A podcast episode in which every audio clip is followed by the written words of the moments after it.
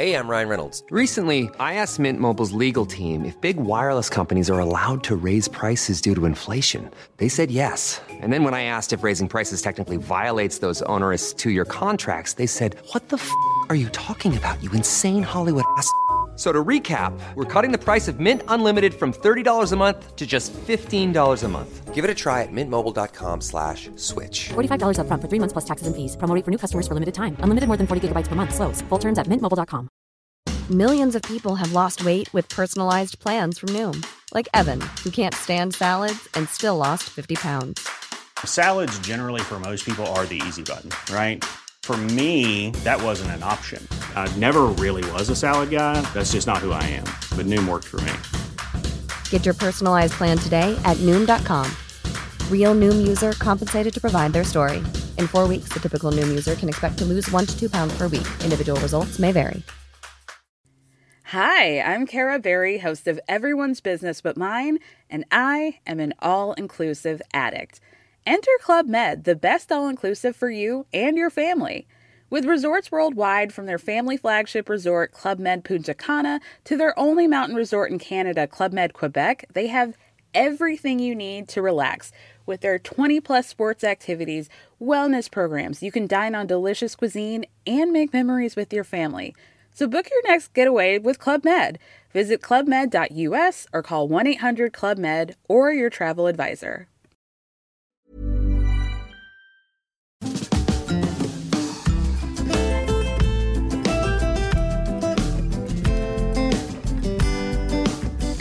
Hi, I'm Zibby Owens, and you're listening to the award winning podcast, Moms Don't Have Time to Read Books. Thanks so much for listening to my podcast. If you like what you hear, please follow me on Instagram at Zibby Owens and also at Moms Don't Have Time to Read Books, and sign up for my mailing list at zibbyowens.com, where I'll always keep you updated on what I'm up to. Thanks so much for listening. Enjoy it.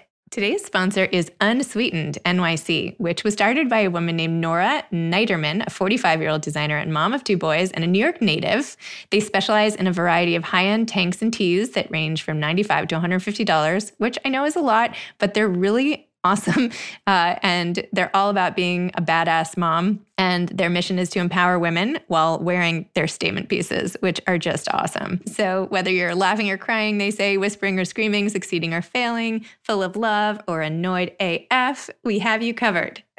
so that's Unsweetened NYC. They sent me these two adorable tank tops um, and not tank tops. Well, the kind where the sleeves are cut off, but the rest of it is there, not tank, like um, sleeveless shirts. Anyway, uh, and they're really awesome. And I love supporting women owned brands like this. So go check out Unsweetened NYC. Today I'm interviewing Brian Platzer over Skype. He is the author of The Body Politic and Bed-Stuy is Burning. His writing has appeared in The New Yorker, McSweeney's, The New York Times, The New Republic, and Salon, among other publications. A graduate of Columbia University with an MFA from Johns Hopkins, Brian currently teaches middle school English. He lives in Manhattan with his wife and two sons. Welcome, Brian. Thanks for coming on Moms Don't Have Time to Read Books. Thanks so much for having me. I've been looking forward to this. Oh, me too. Can you please tell listeners what your latest book, The Body Politic, is about?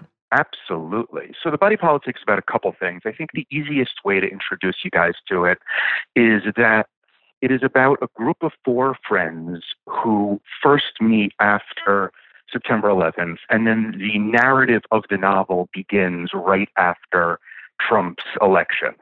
So they are one of the friends uh, worked on Hillary's campaign and is dealing with his disappointment. Another one of the friends has a neurological disorder uh, similar to my own, which keeps him bedridden for most of the time. And under the stress of the new political reality and his illness, secrets from their past arise to the surface, and people are in positions to confront those who maybe uh, hurt them in the past and to come to terms with their relationships in the present. I mean, that sounds like a great description. I, I, hope so. I, I no, the book is great. The book is great. I always am so interested in how authors describe their own books. And I don't know. It's like I start listening to the story just hearing you summarize it. So that's awesome. No, I appreciate it. And it is so funny being asked to summarize a, a novel because it's not like a an op-ed argument, right? Where I'm like, I think the street should be safer, and like I can give you the three reasons why. But trying to trying to get, you know, four years of psychological friendship reality into a couple sentences at the, the top of a podcast is always a challenge. So I'm pleased that I passed. Thanks for rising to the challenge. I don't know why I do this. I don't know why I do this to people. Maybe I'm just stressing everybody out by asking, but sorry. No, but you're right. Like, someone needs to know. It's the same as the back copy of the book, right? Like you you have to approximate it, but it's never actually like reading the book itself. It's funny. This book well, if I were to contrast the description to the experience of reading it, I feel like the only thing I would say is that it goes very deeply in a first person way into the experience of having a neurological disorder and the effects of that happening to a man and, and what the impact on his life, work, and family is. And I found that aspect of it super interesting myself. So while it is obviously Absolutely. about all the other stuff, that piece was one of the most interesting to me because I hadn't seen it done really anywhere else before, especially in the way that you did it. So I feel like that really differentiated this novel from others, especially knowing now that it was based on your own neurological disorder. So I think that sort of infused it with even more meaning. Well, I really appreciate you saying that. I, I think one of the reasons why it comes less frequently, just the, the discussion of chronic illness in general comes less frequently from a man, is is a fascinating one to, to spend a minute on, if, if you don't mind the digression. I, I it's not that, a digression. This is the whole point, is to discuss oh, the book. Great, so, yeah. perfect. Then, I mean, I, I think the main reason why it's mostly women who, who discuss the difficulties of chronic illness, because the medical system and our society is particularly ill-equipped to treat women in these conditions. So I think women are taken less seriously when they say that they have chronic conditions. You know, they're they're told to to just like get more sleep or have a baby or don't have a baby or drink a glass of water or I, I think that they're blamed, you know, for the hormonal issues or however they're mo- more easily dismissed in a way that men are not. So I, I think that rightfully so many of the stories of chronic illness and suffering come from women who are just so exasperated by going through these conditions and not being taken seriously in a way that that they deserve to for for these life altering and in many occasion ruining situations. I mean, I, have spoken to to hundreds and hundreds of of patients who are suffering with chronic illness like I am, and I'd say almost all of them are women who who say like, "Thank you for writing the article in the New York Times about your condition. Now I can I can show it to my and then fill in the blank, and that blank is always." my boss, my husband, my boyfriend, or my doctor, because they're there's just so many people who aren't being taken seriously when they come forward with their descriptions of constant but undiagnosable pain or dizziness or anything along those lines. It's true. I mean, and it's so frustrating when easy tests can't pinpoint what it is, so you can't even explain it, right? When they keep ruling out things. Exactly. Where doctors are so good at dealing with their own siloed specific areas, where if they take an x ray of the bone and the bone's broken, they know how to fix it. Like they're so good at the plumbing of the body. But when it gets into these systems where, you know, whether it's irritable bowel syndrome or Crohn's disease, which is you know, the connection between the stomach and the brain, but it doesn't exist in either one of those areas, or a neurological disorder, an imbalance disorder like the one I have, which is a combination of eyes and ears and muscles and brain.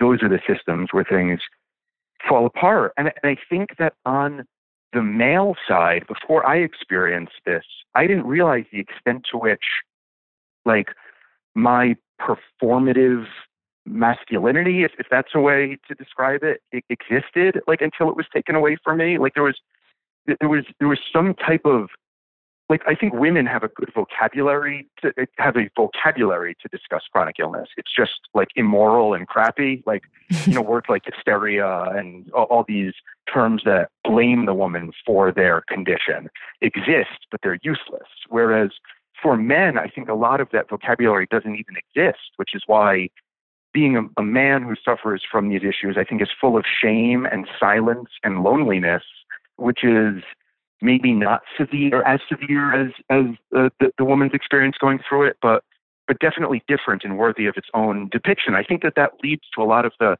the opioid addiction that we see, a lot of the suicides that are that are coming up because of just a lack of vocabulary to talk about male illness and loneliness and fear. It's so interesting. I mean, it's, it's tragic, really. I mean, and you'd think that I mean, not that not to discount the medical profession, who particularly at this time is, you know, falling over themselves to save the world and everything, but that, that there is not a better way that they don't even have the tools necessarily that they would need to figure these things out, even at, no matter how advanced all the technology is for diagnosing. Exactly. It's it's the tools, it's the training, it's the time, and it's the financial incentives. So doctors are so good and they work so hard and they're trained so rigorously to deal with issues that they know how to confront. You know, so like a, a, brain surgeon is a is a miracle worker, it's a magician. It's it's unbelievable what he or she can accomplish. But where it comes to these more amorphous, ambiguous conditions that aren't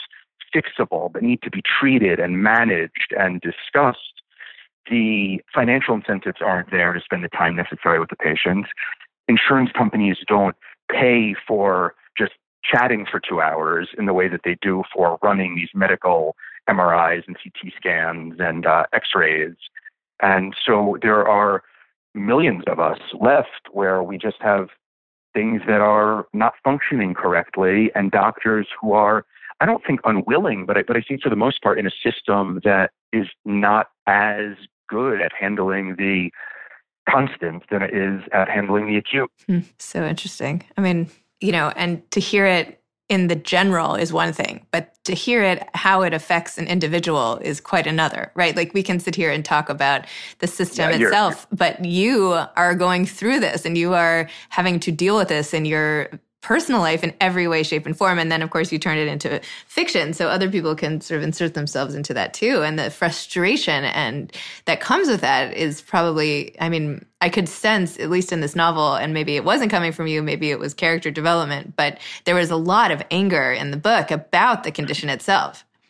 Absolutely, and it's that. I mean, that's exactly right, and it's it's an anger that's almost an irrational anger that I felt that I put into the character because I feel like people who are chronically ill. I wanted to depict it in the book in a way that I'd never seen it depicted before, where there's just a, a fury about everything, where I think the character expresses anger about the friends who do reach out all the time, who say, like, how are you feeling today? How are you doing today? Because the answer is like, I'm always feeling terribly. Stop asking me.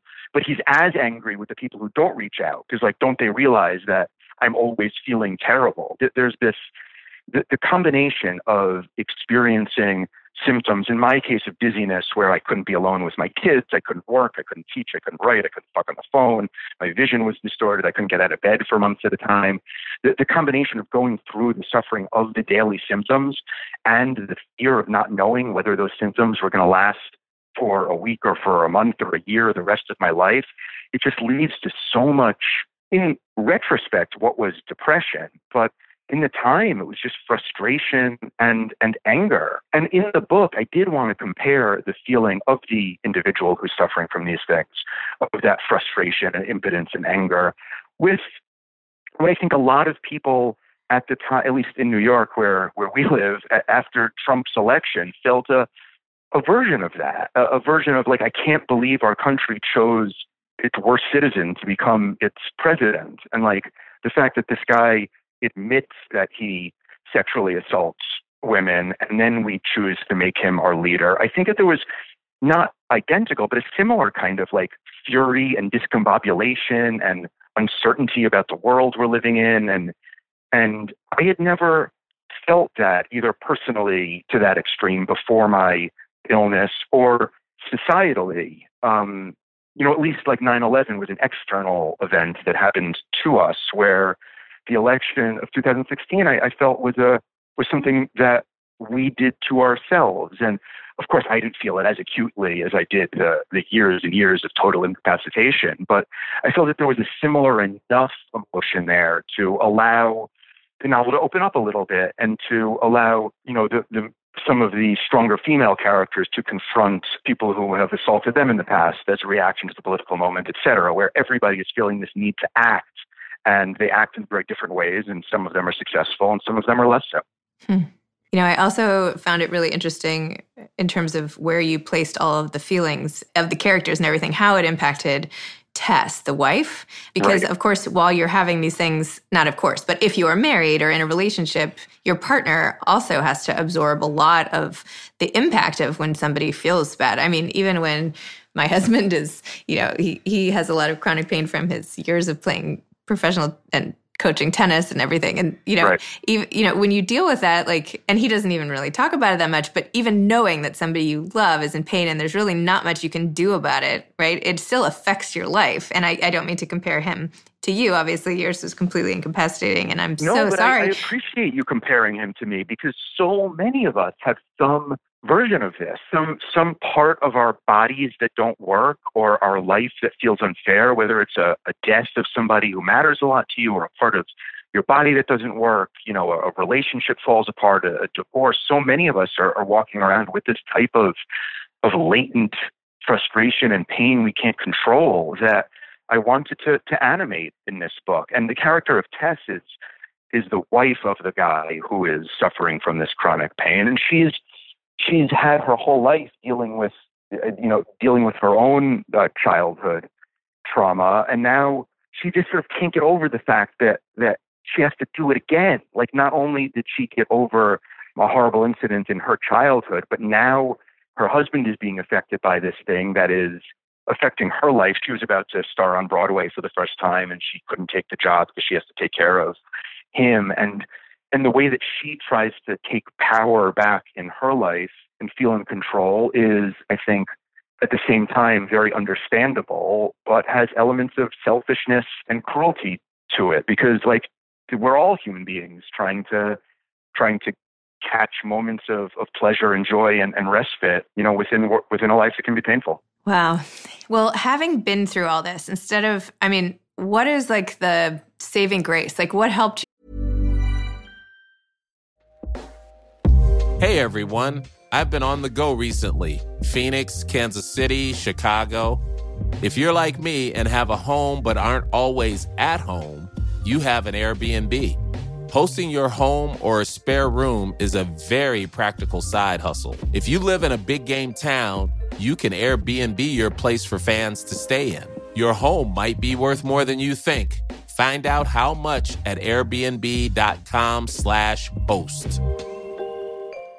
Hey, I'm Ryan Reynolds. Recently, I asked Mint Mobile's legal team if big wireless companies are allowed to raise prices due to inflation. They said yes. And then when I asked if raising prices technically violates those onerous two year contracts, they said, What the f are you talking about, you insane Hollywood ass?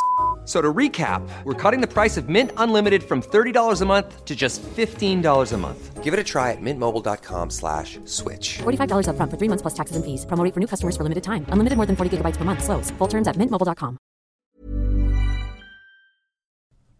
Hey grown-ups, The Cat in the Hat cast is a new podcast from Wondery, perfect for the whole family.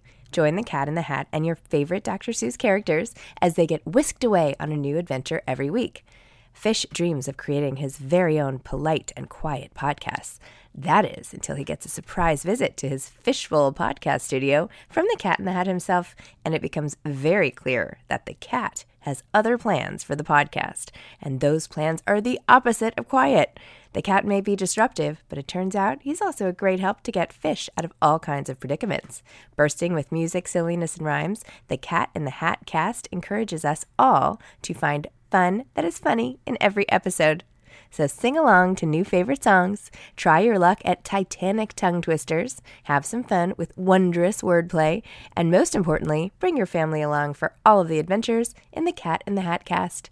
Follow the Cat in the Hat cast on the Wondery app or wherever you get your podcasts. You can listen to the Cat in the Hat cast ad-free right now by joining Wondery Plus in the Wondery app or Wondery Kids Plus in Apple Podcasts.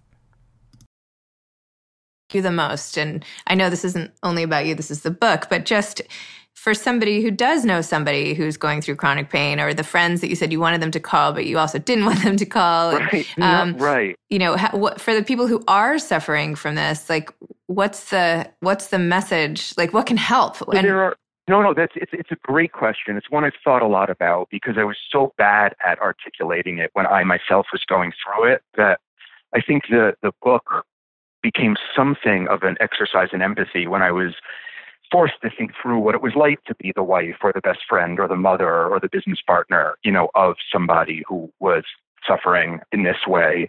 And I, I've come up with two not fully satisfying answers, but that that got me close. Whereas I think that there is a way to be logistically helpful from people who aren't necessarily in your, you know, immediate family or live in the house with you. Where I think saying how you doing, the answer is going to be I'm angry and I'm sad. But the answer, but if the question instead is like, can I pick you up dinner so you don't need to worry about feeding your kids? Or is there an errand specifically today that I can do for you? Like the more specific you can help out with whether it's the person that's trouble doing laundry or is dreading going to a doctor by himself or is scared of, you know, her, her kids, you know, being alone or, or anxious. Like there are, everybody has logistical ways that somebody can offer concrete, easy help. And it's those people who are cooking dinner for my family because my wife had to work and I was incapacitated. Th- those are the people I feel most grateful for outside my, my core family.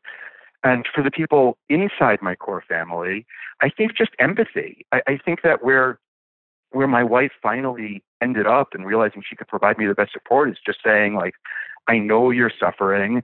I love you. I'm here, and we'll deal with this together day by day. So that that to me are the two things that that loved ones and friends can do: provide like concrete, tangible ways to make life easier, and then to express empathy and steadfastness.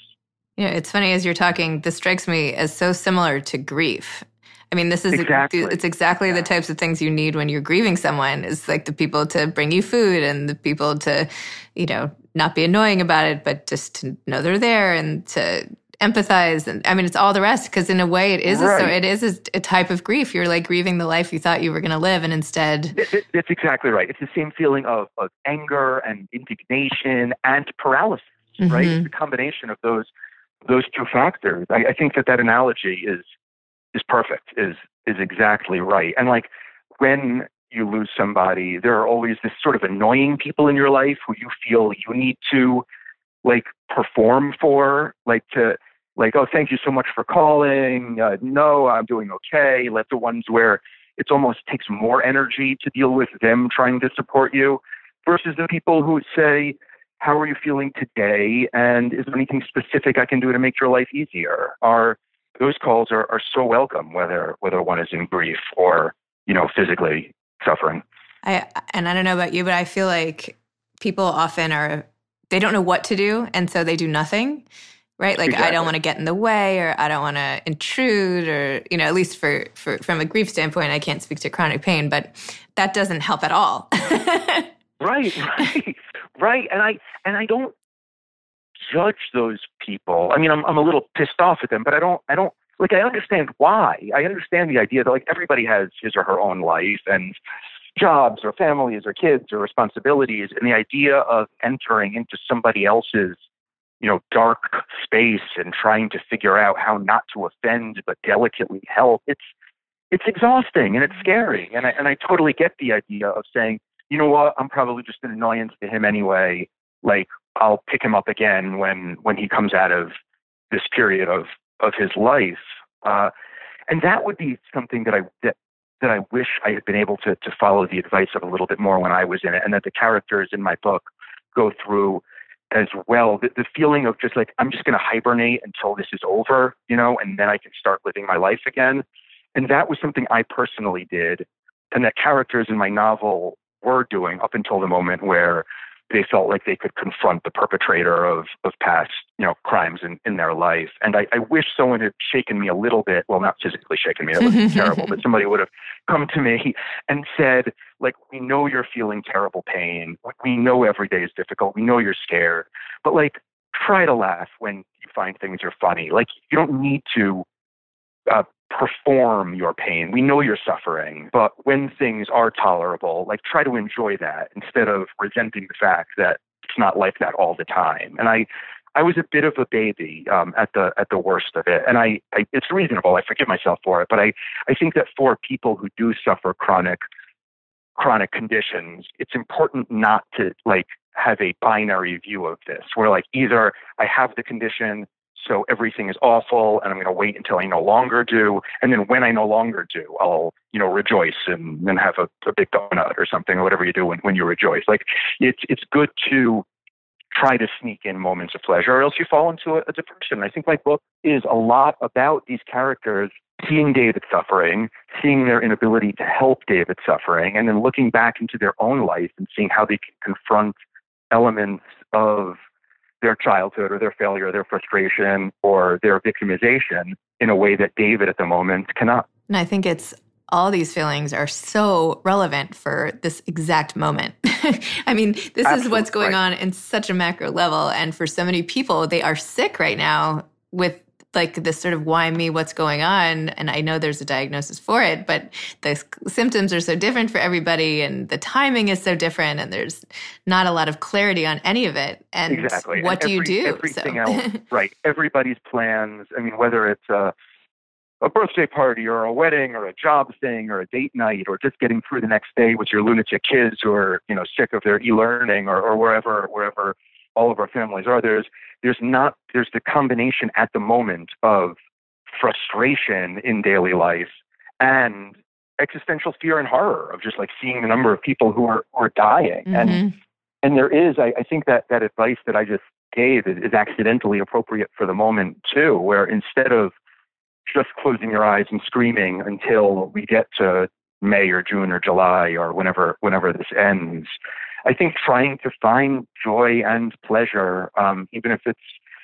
in very different ways or in um, in smaller ways or in fewer minutes each day. But but I think it's important because otherwise you you add an element of of depression to what is externally difficult enough already. And I didn't I didn't realize I was depressed when I when I couldn't hang out with people because like any and David experiences this too in the novel. Like any time any one interaction with somebody isn't worth it because I would have like a nice lunch, but then I would face the consequences and be bedridden for two days. So like I, I never went out to lunch with anybody. But then it was two years later and I had never gone out to lunch with anybody. And it's a little bit the same now, except again, I don't recommend you go out to lunch with people. but but in, in a in its in its smaller way, like it's it's the idea of don't just freeze your life and not give yourself anything and let your tensions dominate, you know, and your anxiety define this experience,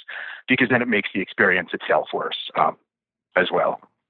Did you find writing helped you through this? I found writing once I was able. So I'm, I'm medicated now. People still don't really understand what's wrong with my brain. They don't really understand why the medications mitigate the symptoms. But I have, and I'm very, very grateful for five or six hours of, of real clarity a day where I can do some writing or do some teaching and then spend time with my, my family. I'm feeling very, very lucky for it. The experience of writing, I felt cathartic in that it helped me remember and have power over and, and control some of the the memories of you know trying to put my kids to sleep when they were crying and not understanding what was wrong with me and and I was scared to think about a lot of that in retrospect and this book helped me frame it in a way that that was fiction so I I didn't need to relive it necessarily, but the emotions were so real that it helped me understand what I was, what I was going through. But more than that, the, writing the book helped me, as I as I mentioned earlier, just like understand what it was like for my wife because I, I I didn't I didn't put myself in her position, and to think what it's like trying to balance a professional life and raising kids and taking care of your spouse without the partnership of your spouse. I, I feel like it was a an incredibly important exercise to go through that, that, that just made me feel so much more grateful on the other end for for my close friends and wife and parents and sister in a way that that I, I took for granted while I was experiencing it. So in, in that way, I hope that the book has the correct balance of of those negative emotions that we were talking about earlier and a sense of of gratitude and love and sex and joy and, and friendship where where those elements can exist. That's great. I mean, it, it, I found myself wondering why you didn't write a memoir, but I I get it now. I get it. right. It, it's funny. I, people, people since reading the novel and, and my, my pieces for the Times have asked me whether I would want to read, write a memoir, and I've and I've tried to sit down and, and play with the idea, but I can't figure out how the memoir would be anything other than my complaining. You know, like it. Mm-hmm. It was like really crappy, and like there's no real logic to it, and like it didn't happen for any real reason, and I didn't, you know, find the medication for any real reason, and and like it.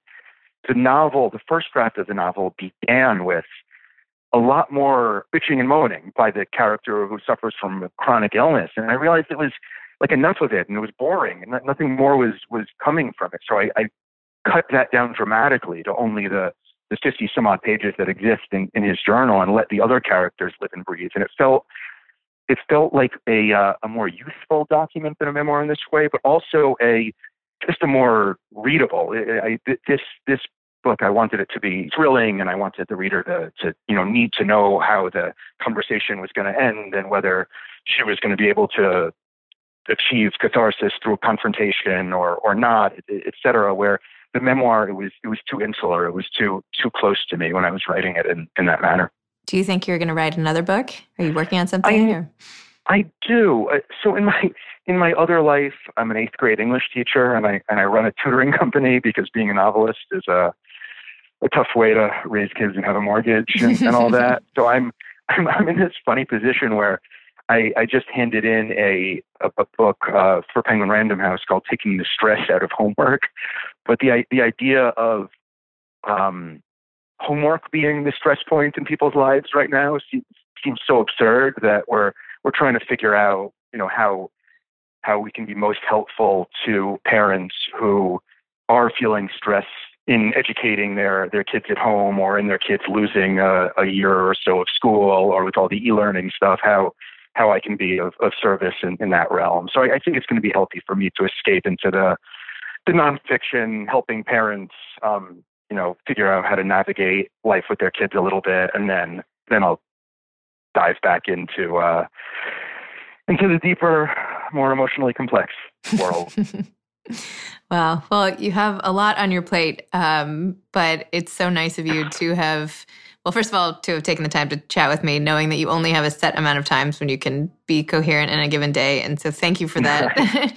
also, if this came off as coherent, then it was it was a victory. I- I yes. that. I'll give you I'll give you points for coherence. Um, uh, but I also think it's really great that you took your experience and this book. Um, I know it's framed with a political, you know, bent, but I really do think it, it is super helpful as a resource for anybody who's going through chronic pain, which is so many people and the people who love them. So um, it's sort of a, a gift for that community and. Um, and I'm glad it's helped you as well. So thank you Well, so thank, much. Thank, you so much, for saying that. That really that really means the world. Oh. And I know you have a zillion friends and everything else, but if you ever need a meal dropped off or something like that, I, I am usually in the city, so I can uh, I can be of service if you need Wouldn't the that help. be funny if this entire interview were just a passive aggressive way for me to ask for like a roast chicken from you at the end? Is that, Brian, I will drop off a roast chicken whenever you need it. well, well, thank you so much. I will ask you for a roast chicken off the air. But this was a pleasure, and um, I really, I really appreciate your generosity and the time you're spending chatting about this. It means it really does mean a lot. No problem. All right, have a great day. You too. Okay, bye bye. Bye bye. Thanks again for listening to my podcast, Moms Don't Have Time to Read Books. If you liked this episode, please follow me on Instagram at Zibby Owens and at Moms Don't Have Time to Read Books and sign up for my mailing list at zibbyowens.com so you can always hear about the latest things I'm up to. Thanks a lot. Thanks to Unsweetened NYC for partnering with us today and for making such badass shirts for women. Many badasses I know are listening now and they need a uniform. So there you go. Thanks so much to Steve and Ryan at Texture Sound for the sound editing. And thank you to Morning Moon Productions for providing this fantastic intro and outro music. Thanks for listening. You could always email me at zibby at zibbyowens.com.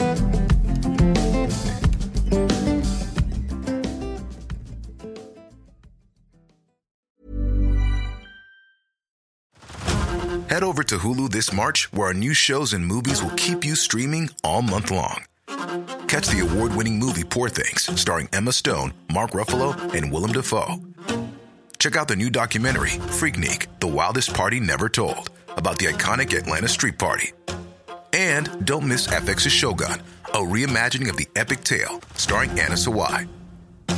So, what are you waiting for? Go stream something new on Hulu.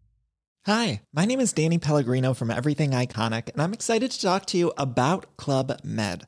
Club Med operates beach and mountain resorts and is the best all inclusive getaway for families. They have Club Med Punta Cana, their flagship family resort, and many other options in Mexico, the Caribbean, and around the world.